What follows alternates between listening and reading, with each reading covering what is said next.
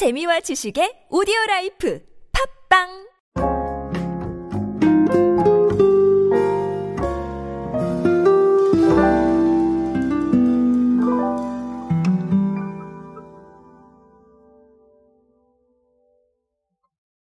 자, 여러분의 넥스트 레벨 어디에 있습니까?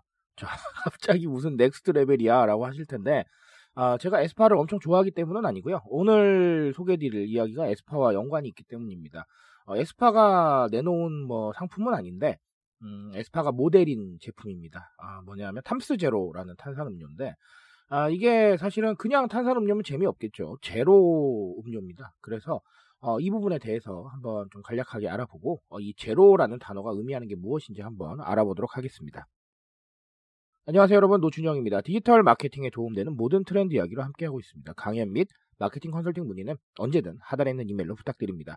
자, 롯데 칠성 음료가 방금 말씀드렸다시피 에스파를 모델로 해서 과일향 탄산음료 탐스 제로 3종을 출시를 했습니다. 롯데 칠성 음료가 밝힌 내용에 따르면 과일향 탄산음료 시장이 한 1,700억 원대가 될 거라고 합니다. 이거는 업계의 추정치고요. 사실 정확하게 어떤 매출 자료를 근거로 한 건 아닙니다. 근데 1,700억 원 정도가 되니까 사실은 신규 제품이잖아요. 그러니까 이 시장에 출사표를 던진다는 것 자체가 상당히 큰 의미가 있지 않나라고 저는 생각을 합니다. 왜냐하면 자, 시장에 출사표를 던진다는 건 크게 두 가지 의미겠죠. 첫 번째는 뭔가 그 시장에서 경쟁해서 이길 자신이 있다는 거고, 두 번째는 그 시장에서 어느 정도까지 가능성을 발견하고 있다는 거겠죠. 그쵸? 자, 어쨌든간 제가 말씀드리고 싶은 건 사실 제 광고를 하는 게 아니기 때문에 탐스 제로가 어떤 맛이 있고 이런 것보다도 가장 중요한 건 자, 제로 칼로리. 자, 이게 건강을 중시하는 소비 트렌드, 필건강 트렌드라고 얘기를 많이들 하시죠.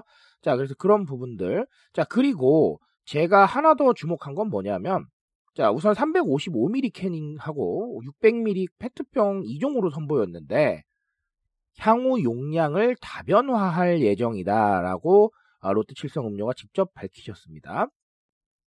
자, 저는 사실 여기에 오히려 더 주목을 했어요. 이 제로 음료 시장은 제가 봤을 때는 롯데 칠성 음료가 상당히 좀 주목을 할 수밖에 없었던 게 지난해 1월이었죠. 칠성사이다 제로가 나왔었는데 이게 아주 선풍적인 반응을 얻었습니다. 여러분도 알고 계실 거예요. 자, 그러니까 더 관심이 있을 수밖에 없겠다 그런 생각을 해봅니다. 자, 첫 번째는 결국은 이 제로라는 단어가 의미하는 필건강 트렌드 그리고 헬시 플레저 이런 것들을 좀 생각을 해보실 필요가 있겠죠. 필건강 트렌드는 뭘 하나 해도 건강에 대한 신경을 반영한다는 것이고요. 헬시 플레저는 기왕이면 즐겁게 건강을 챙겨보자라는 것이죠. 자, 그래서 무조건 안 드시고 무조건 빼고 이게 아니라 예를 들면 탄산음료를 드시는 즐거움을 포기할 수 없으니 네, 제로를 드시고요. 빵을 먹는 즐거움을 포기할 수 없으니 네, 비건 베이커리 상품을 드시고 자, 이렇게 되는 것이죠. 자, 그래서 이런 제품들이 굉장히 많습니다. 예를 들면 초콜릿인데 설탕 없는 초콜릿이라던가 이런 대체 제품들이 굉장히 많이 출시가 되고 있고 또 마케팅도 잘 되고 있어요. 결국은 이 헬시 플레저라던가 아니면 필건강 트렌드라던가 다 자신을 위한 소비라는 거에 좀 신경을 쓰실 필요가 있겠습니다. 건강을 챙기는 것도 결국은 스스로를 위한 거고요. 그리고 헬시 플레저, 조금이라도 즐거움을 찾아가는 것도 결국은 스스로를 위한 선택이잖아요. 그래서 많은 소비의 방향성이 자기 자신을 향하고 있다는 거, 제가 늘 말씀드리지만 소비에서 개인이 발견된 시대이기 때문에 이런 부분들, 나를 더 챙길 수 있고 나에게 좀 더 즐거움을 줄 수 있고 나에게 좀 더 나은 어떤 부분을 선사할 수 있다라는 것들이 마케팅의 포인트가 되면 상당히 좀 의미가 있지 않겠나라는 생각을 조심스럽게 해봅니다.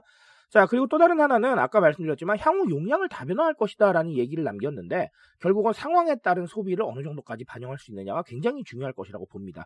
제가 클립에서 한번 지적해드렸지만 주류 업계의 관심이 굉장히 용량을 다변화하는 데 있어요.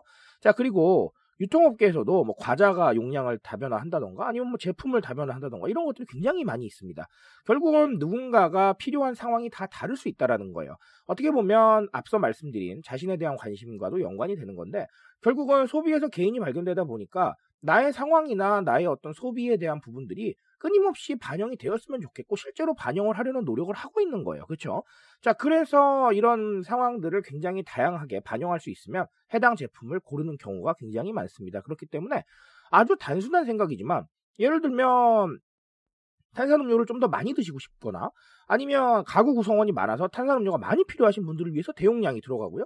그 다음에 탄산음료가 그렇게까지 많이는 안 드시고 뭐 우리가 뭐 요기라는 표현을 쓰긴 조금 애매하긴 한데 어쨌든 잠깐 드시고 아니면 혼자 계셔서 그렇게까지 많이 필요 없는 분들을 위해서 소용량을 낸다던가 자 이런 상황들이 필요한 겁니다. 나의 상황과 어떤 나의 선택을 반영할 수 있는 폭이 좀 더 늘어나면 자 이거 자체가 마케팅이 될 수 있다는 거 좀 반드시 기억을 하셨으면 좋겠습니다. 자 오늘 탐스 재료로 좀 여러 가지 이야기를 드렸는데요. 언제나 마찬가지입니다. 제가 말씀드리지만 여러분들의 상황, 여러분들의 과제는 다를 수 있기 때문에 또 여러분들의 상황을 반영하셔서 이 이야기들을 조금 더 발전적으로 받아들일 수 있는 방법들 찾아보시기 바라겠습니다. 제가 오늘 말씀드릴 수 있는 거 여기까지 하도록 하겠습니다. 트렌드에 대한 이야기는 제가 책임지고 있습니다. 그 책임감에서 열심히 뛰고 있으니까요. 공감해 주신다면 언제나 뜨거운 지식으로 보답드리겠습니다. 오늘도 인싸 되세요, 여러분. 감사합니다.